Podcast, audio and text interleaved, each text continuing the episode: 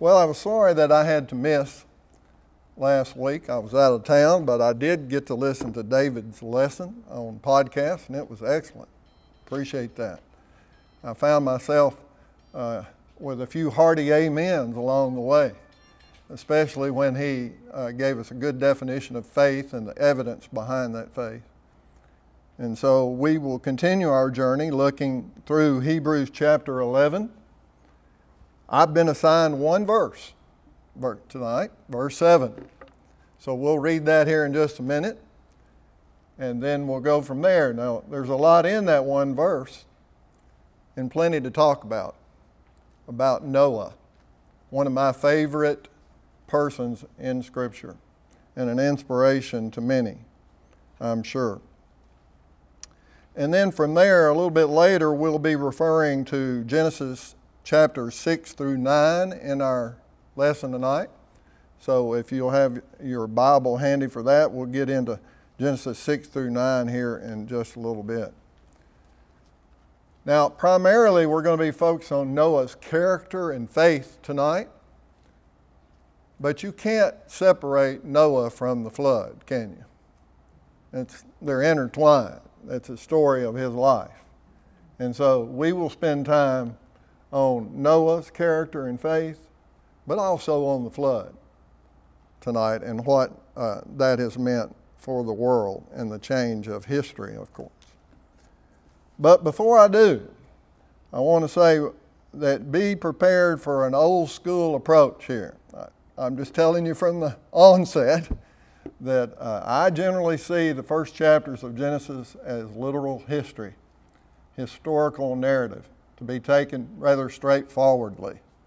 I know that there are brothers and sisters of mine who I love dearly who see it di- differently. I just think they're wrong.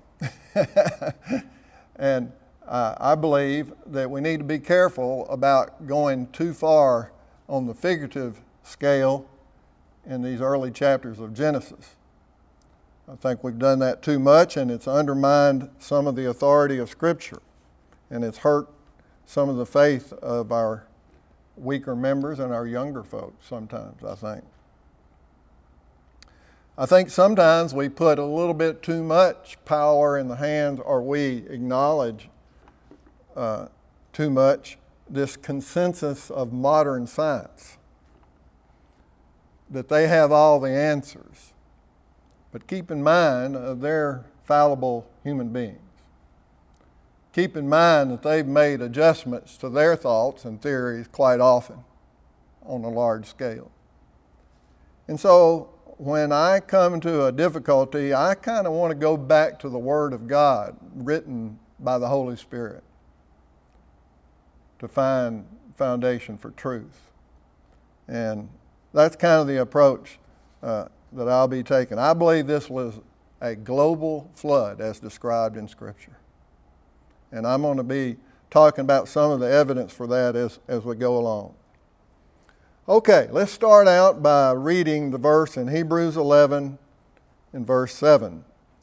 By faith, Noah, when warned about things not yet seen, in holy fear, built an ark to save his family. By his faith, he condemned the world and became heir of the righteousness that comes by faith. Now, did you notice that phrase towards the beginning here of this verse, and things not yet seen? Have we seen that in this chapter before? Yes, and we talked about it. This is the crux of the matter. Can we trust God for the things that we don't see up front, for future? And of course, that's, that's what it's all about as a Christian. Do we trust God and His promises, and do we act on that? And Noah did, didn't he? Noah did.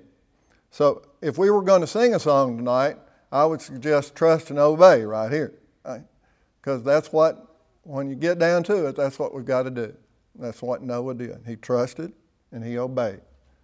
And we'll be blessed if, if we'll do the same.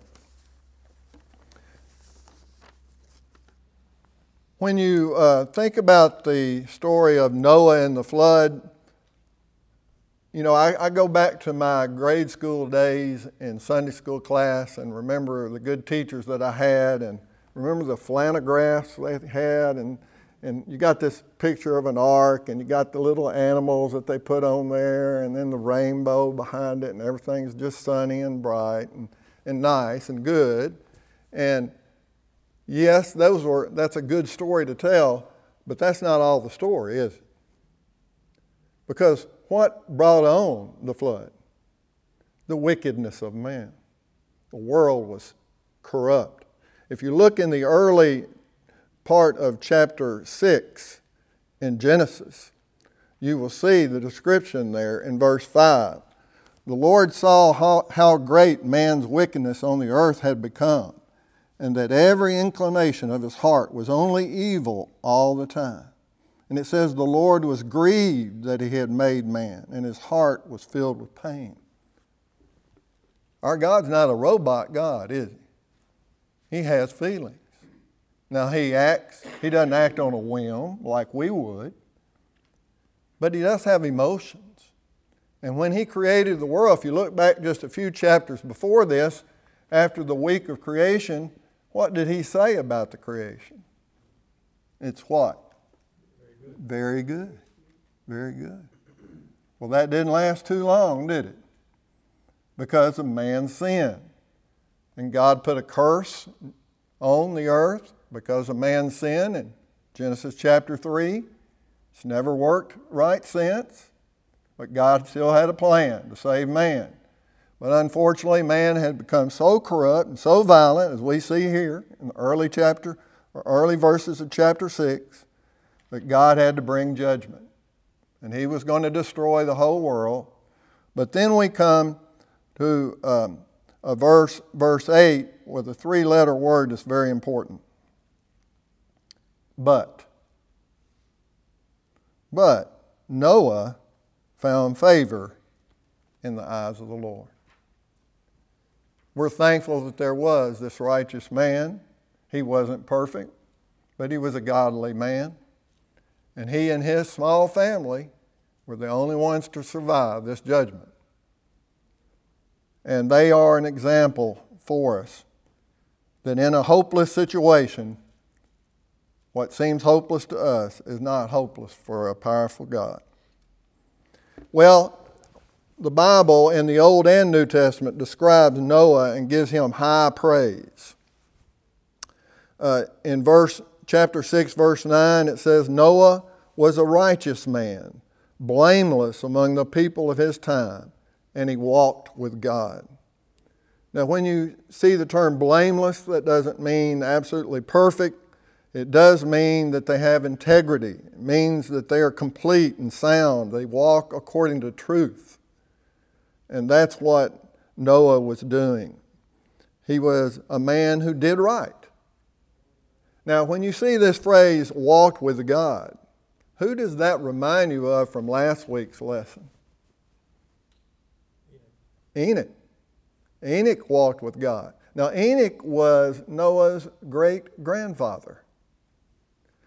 But the Lord took Enoch, and he didn't die before Noah was born. But do you think Noah grew up hearing stories of his great grandfather? I bet he did. And it seemed to inspire him. And I couldn't help but think of my grandchildren and my children. And I know that you feel the same way. What kind of legacy are we leaving our children and grandchildren? Is it a good foundation built on the promises of God? If it is, it'll last and produce. And it did with Enoch, didn't it? And his fateful line leading up to Noah. And then in letter C here on the outline, we see that there's four times in this account in Genesis that the Bible says Noah did everything just as God commanded him. That's a good witness to the character of a person, right? Now, just think about it for a minute. God calls you 120 years before the event and says, I want you to build a boat. It's probably never rained before. And yet, Noah says, Okay, Lord, what, what, how you want me to build it? Now, he built it according to the specifications that the Lord laid out exactly. What do you think would have happened? He said, But Lord, you know, I'll, I'll do this, but I, we got some pretty good architects here and engineers, and I'm going to kind of follow their advice in the way that we build this. Don't think it would have turned out so well. But he built the ark the way that God had commanded him, and it paid off. In letter D, we see here that the Bible in Ezekiel chapter 14 mentions three heroes of faith and righteous men. By the way, on the back of your outline, on the very back, you'll see some verses that we're going to be referring to from time to time. And so, if you don't want to turn to that in your Bible, you can look on the back of your handout and find Ezekiel 14 14. The context there is the Bible says if there's a country that sins against God and God decides to bring judgment against that country, and if there are three men like Noah, Job, and I'm drawing a blank here, and Daniel, if those three men, those righteous men, were in the country, they would be good enough to save themselves, but not the rest of the country. Now that's high praise here. Noah's in a list of three pretty good folk with, the, with these men. In letter E, we see that Peter in 2 Peter 2 calls Noah a preacher of righteousness. A preacher of righteousness. Now, I don't, you may not think of Noah that way as being a preacher, but how did he preach? Well, we don't know the details. But if he started this ark 120 years before the episode and built it all this time, I would imagine that he probably hired some outside, some folks outside his family to work on the boat too, beside his family. And he had a chance to witness to them. And there were probably members of his own family that the Bible doesn't list for us that were not faithful and perished in the flood too. Just think about preaching for 120 years while you're building this ark. And very few people listening and responding, but just his core family that did. So, quite an amazing uh, person. And then uh, in letter F, we see that the Hebrew writer that we just read from 11:7 says that he did this, Noah did this by faith, and he did it for, because he had a holy fear. A holy fear. What's that mean? Well, it doesn't mean, I don't think, that we, should, we as God's people should be terrified that the Lord's going to strike us at any moment. I don't think that's what it means. I think it means a deep, awesome respect for God and His power. You trust God and believe that when He says something, He means it, and you act on it. And there's no apology to be made about that kind of fear. That's a good thing. And Noah had that, and it caused him to act in accordance with, with God's will. Let's look a little while at his background information, his family and background, and then we'll look a little bit into the narrative of the flood itself. Noah was born in 1050 in 1056 from creation and died in 2006, making him 950 years old at his death. Now, we can't be exactly sure about those dates.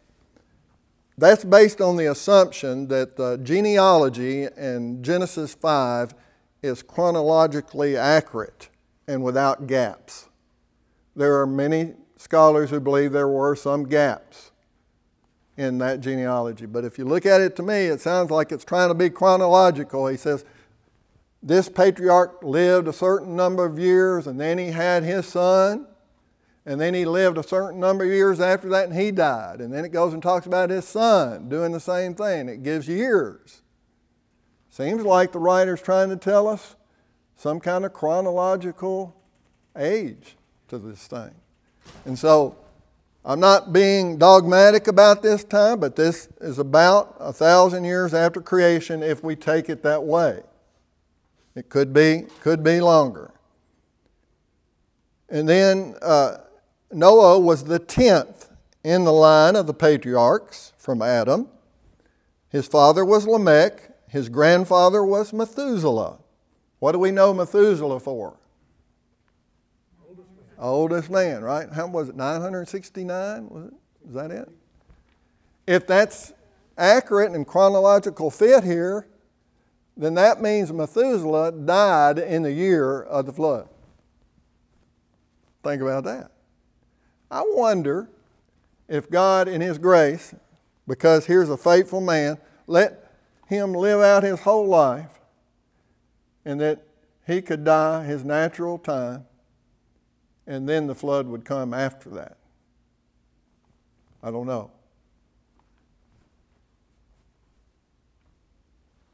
Number three, after he was 500 years old, Noah became the father of Shem, Ham, and Japheth. Now, what did he do for the 500 years before that? they were under direction to multiply, be fruitful and multiply, right? Suggests to me that he probably had children before this. Don't know for sure, but I bet you he did. And if he did, what happened to them? Probably were unfaithful. Probably died in the flood. We don't know. But these three are listed because they were faithful and they joined him on the ark. And then the world after that time was replenished with humankind from his family. And that's the reason they're mentioned here. But just think about it 500 years old before you have more children. How many people were saved on the ark? Eight. Noah, his wife, three sons and their wives. Now, I sometimes wonder about Miss Noah. Mrs. Noah is not talked much about in Scripture, is she? But just think about her. One day, your husband comes home from working in the vineyard or wherever he was working and says, The Lord just spoke to me and we got to build a boat. it's not even rain. What's this about a boat? And you got to hand it to Mrs. Noah and her family because they did what Noah said, right? They trusted Noah, and Noah trusted God, and they were saved because of it. Eight people. Now, what was the population at that time? Well, you can do a little math and a little speculation, and I've read some of them. And there's probably about a billion people on earth. A billion people on earth by this time. And so only eight of the large group were not corrupted. Even Seth's line had become corrupted. Remember, you know, after Abel was killed, you got Cain, and he led people down the wrong way for sure. And Seth seemed to be on the right path, but somewhere down the line, that path got corrupted too. So it was a, it was, you know, we think we live in tough times. think about living with all that violence and corruptness and only eight people that were good people out of a billion. Well, let's go to the second page and look at the sketch of the flood narrative.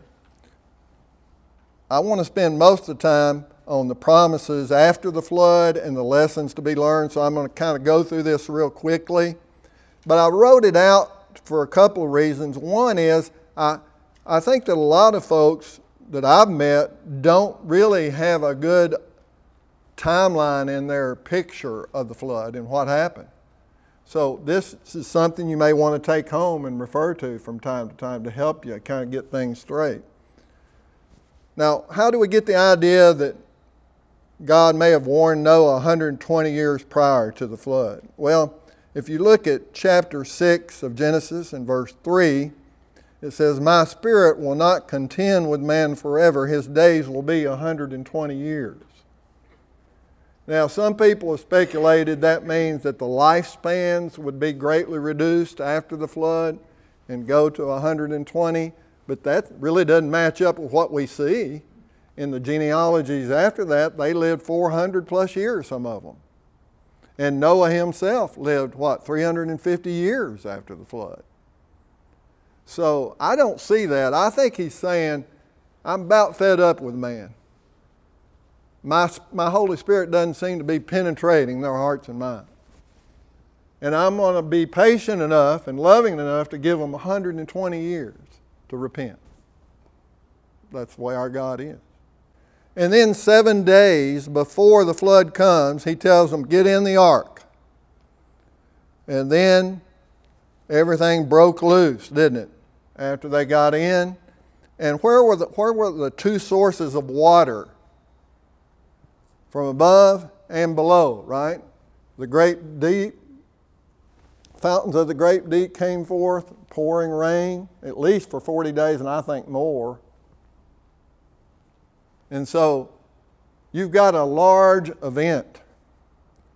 And this event, if you do the chrono, uh, you know, chronologically here, comes in the year 1656. So about 1700 years after creation, we get the flood that killed all these folks. Now, the rain, the Bible talks about the rain falling 40 days and 40 nights, but it also mentions that the waters prevailed and kept rising for 110 days after that. So you got some source of water still coming. Maybe the rain lessened up some, but I think if you look in chapter 8, the key to the 40 days and 40 nights may be that's about how long it took for the ark to rise up from the ground because of the water. And then it kept rising, like I said, for 150 days until it finally reached its peak, and then it started to recede. So the receding took about 165 days, uh, longer than it took to rise. And it's not just a tranquil receding the way I see it. The Bible talks about an ebb and flow of that receding water. And I think it was pretty turbulent and did some massive reshaping of the earth. And in my mind, explains the fossil record and the sedimentary layers that we find in the earth better than the evolutionary theory. Because a lot of animals and people died real quickly, like. And you see the evidence of that in the fossil record, stacked up together. And so, after the 165 days of receding water, you have 56 days of drying out, for a total of about 371 days for the whole flood event. And you remember he sent out the raven first, and then he sent the dove three times, right? And the last time, the dove didn't come back said, It's time now that we can come out of the ark. So we did. He came out of the ark, and what's the first thing that Noah did? Offered burnt offerings. Remember, he had two of the unclean animals and seven of the clean and seven of the birds. And so you've got that extra of the clean and the extra of the birds that he could offer. And God was pleased as he worshiped, as he came out. And he says, uh, multiply over the earth, he said. And so he built this altar and worshiped God. And then he lived 350 years afterward, and then he died. Quite a life story that he could tell his children and grandchildren, couldn't he? Through all of this event. Now, I wonder sometimes why Shem, Ham, and Japheth didn't have children on board. They were probably been of age for a while. Maybe in God's mercy, He knew that the parents couldn't stand being on the same boat a whole year with the children. I don't know. But I'm thinking that may be part of it. And then He uh, certainly blessed them so that they could produce and be fruitful when they came out of the ark. And by God's mercy, we're here today. Me and you are descended from Noah's family. Just think about that. We're all a part of the human race. There are those who try to divide us based on color of skin and culture and all of that. But keep, keep in mind, we all came from Adam and Eve, and we all came from Noah's family. We're all made in the image of God. God's had a plan, hasn't He? And in His grace, He's provided redemption through His Son, Jesus Christ. Let's look at the promises of God after the flood. He says in 821, Never again will I curse the ground because of man, and never again will I destroy all living creatures as I have done. So he's really referring to two great judgments here, right? In Genesis 3, what did he do? We mentioned this earlier. When man sinned, he cursed the earth. It doesn't work right like it used to. And then he sent the flood in great judgment to destroy the, world, the whole earth. The Bible's real clear about that, except for eight people. But he says right here when he comes out, I won't do that again. No matter how evil you are, I'll never do that again. A gracious God. And then letter B is one of my favorite scriptures, 822, Genesis 8, verse 22. As long as the earth endures, seed time and harvest, cold and heat, summer and winter, day and night will never cease. What about all these alarmists that tell us that we're going to bring the earth to destruction? Well, I know that we should be good stewards of the environment. No doubt about that. God put us here to take care of it properly. But do you really think God is so impotent that He can't take care of His creation, let it end when He wants it to end? He says right here that we'll always have the seasons of the year, we'll always have crops, we'll have the heat and the cold until I decide to end it. And He will end it with fire this time. But it will be on His timing, not ours. What about the animal kingdom? Did their relationship with man change after the flood? There was more fear there, wasn't it? Because God said you can now not only eat the plants, but you can also have the animals too to eat. So it was quite a change of diet for some. But I, I suppose being these people being disobedient as they were were probably already doing some of that without God's direction. But now he permits it. And then in letter D, you have this origin of human government that God puts forth after the flood, where he says, Since man is made in my image, if you take a life, then humans can take your life. A life for a life. There has to be, God recognized that there needed to be some form of human government. Now, they have to conduct themselves in a in a right way and justice, and make sure they get testimony and all of that to do it. But the Bible here does allow for capital punishment if done the right way for people who murder other people. And then God put a rainbow in the cloud. And where we get to see that from time to time, don't we? And what do we tell our children and our grandchildren when we see that rainbow together? What, what do you say about it? I hope you say, well, that's a promise from God. That's God's promise. It's his, it, the Bible says it reminds him like he needs reminding. But I think the deal is that God, it's a way of God promising us that he'll never destroy the world again with a flood. He says that twice in chapter 9. I'll never destroy the world with a flood anymore. And when I talk to my grandchildren about that rainbow, that's what I'm going to say. And you say, well, I believe it was a regional flood, not a global flood. Well, then God's broke his promise several times. Because since that time, there's been some tsunamis and massive floods in different regions of the earth, killing thousands of folks. But it says right here, he never destroyed the world like that again with a flood. And if you think uh, it's a regional flood, then you got to deal with this problem because the Bible says that all the mountains were covered 15 cubits high over the mountain with water, which is about 20 feet.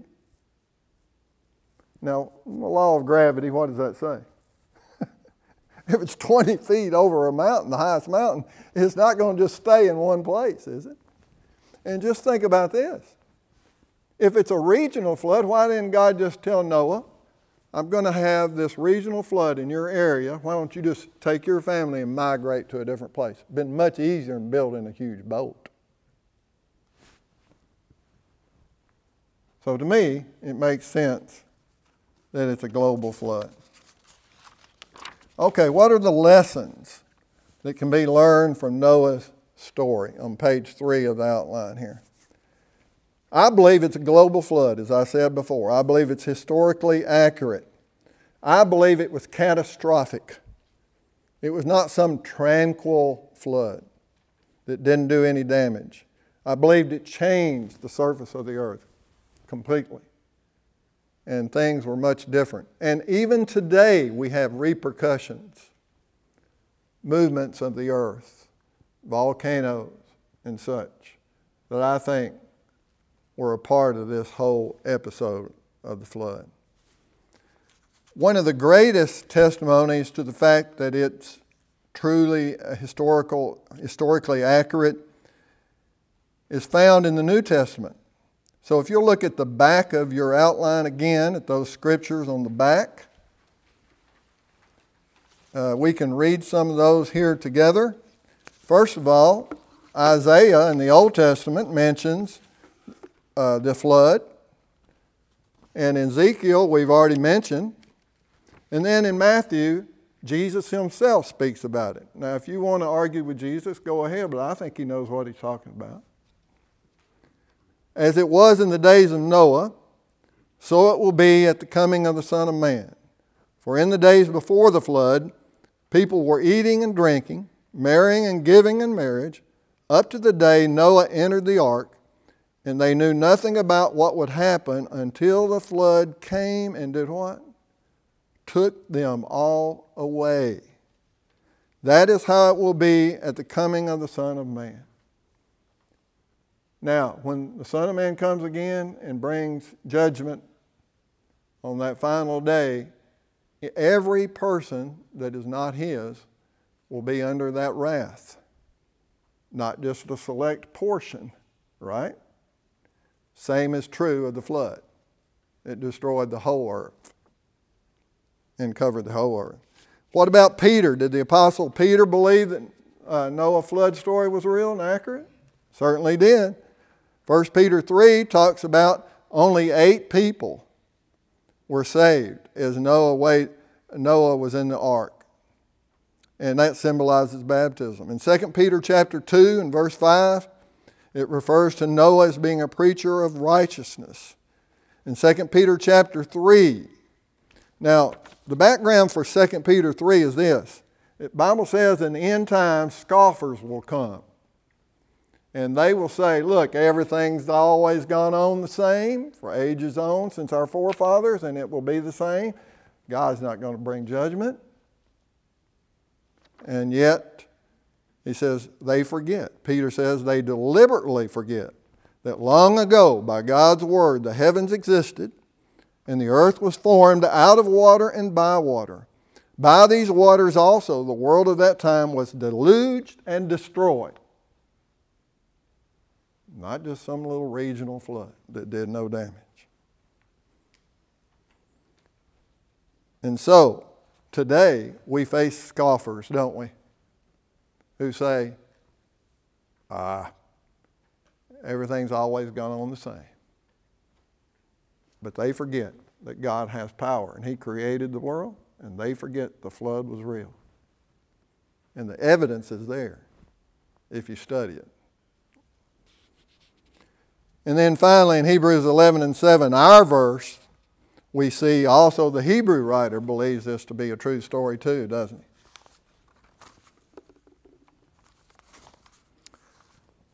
All right, let's go back to page three on the outline. And uh, letter C, that's where we are. Lessons to be learned from Noah's story, letter C. What do you think about peer pressure that Noah faced? We've talked about that in here. Remaining faithful through peer pressure. We've got that battle too, but think about him. Only family faithful. And yet he stays faithful through the whole thing. And then he had to face the scoffers, just as we do too. In letter E, God is patient with mankind, not wanting anyone to perish, but the day of judgment will come, and we would do well to take God's warning seriously. There are those who say he's not coming again, so just live how you want. First of all, he's going to come for you and me probably before that time when we die, right? And we'll have to face God in judgment. But there's coming a day when the world will be destroyed in fire, just as God said. In letter F, should we keep should we stop preaching when others don't take our message to heart? Noah didn't. he didn't have a very good percentage of people coming forward, did he? it didn't stop oh Noah. He was consistent in his message, and we need to be too. And then in letter G, was Noah perfect? No, he's like the rest of us. He was human. And the Bible says that one of his flaws was shown here when he uh, grew a vineyard, drank too much, and uncovered himself. Now, some people say there was something sexual involved with this. I have no idea what was going on. But he let down his guard. He wasn't disciplined. And his sons reacted quite differently to this episode, didn't they? Shem and Japheth acted right, didn't want to shame their father. But Ham was different. Ham exploited the episode. They went in backwards, cover the other two, covered him up because they respected their father. And so it had an effect on Ham and his descendants, didn't it? Canaan and others seemed to have a flaw in their character, and it caused trouble. Finally, in conclusion, God is able to save those who trust in Him despite hopeless situations. You think about the Israelites in the wilderness. He saved them out of Egyptian bondage, brought them to the promised land. Of course, they failed to reach it, many of them. But think about Shadrach, Meshach, and Abednego in the fiery furnace. Think of Daniel in the lion's den. And think of yourself in the lion's den that you face sometimes. God powerful enough see you through? See me through? Yes, He is. Yes, He is. And Noah is one that gives us inspiration by his faithful obedience, doesn't it? And uh, you and I might live in a hostile environment. I think it's going to get more hostile as time goes on. I think for our children and grandchildren, it's going to be worse. We better start preparing. We better start teaching them that the Bible can be trusted. It's truth. And we better live it too. That's the most important thing. Live it out. Trust and obey. And they'll see that. And uh, the church will prevail, even though we think it's in trouble. It will prevail. Thank you for being here this this evening, and I hope that we learn some good lessons from the story of Noah. Uh, by the way, if you ever want some material to read uh, for a more of a scientific support of the flood being a global flood and that kind of thing, I have some material I can recommend to you. Good reading. There's a large group of uh, scientists who are Bible believers who've written some good material it helped me when I was going through a difficult time after my very difficult divorce back in the 90s. And I was having a tough time with my faith and trying to survive and get back right, I had to start all over again.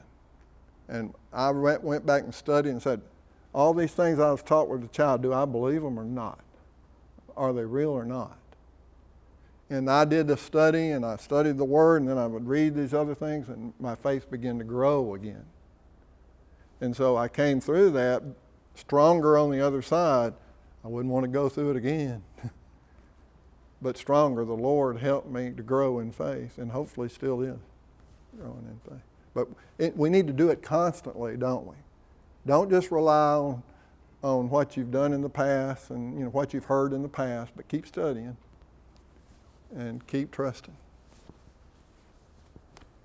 Thank you. Have a good evening.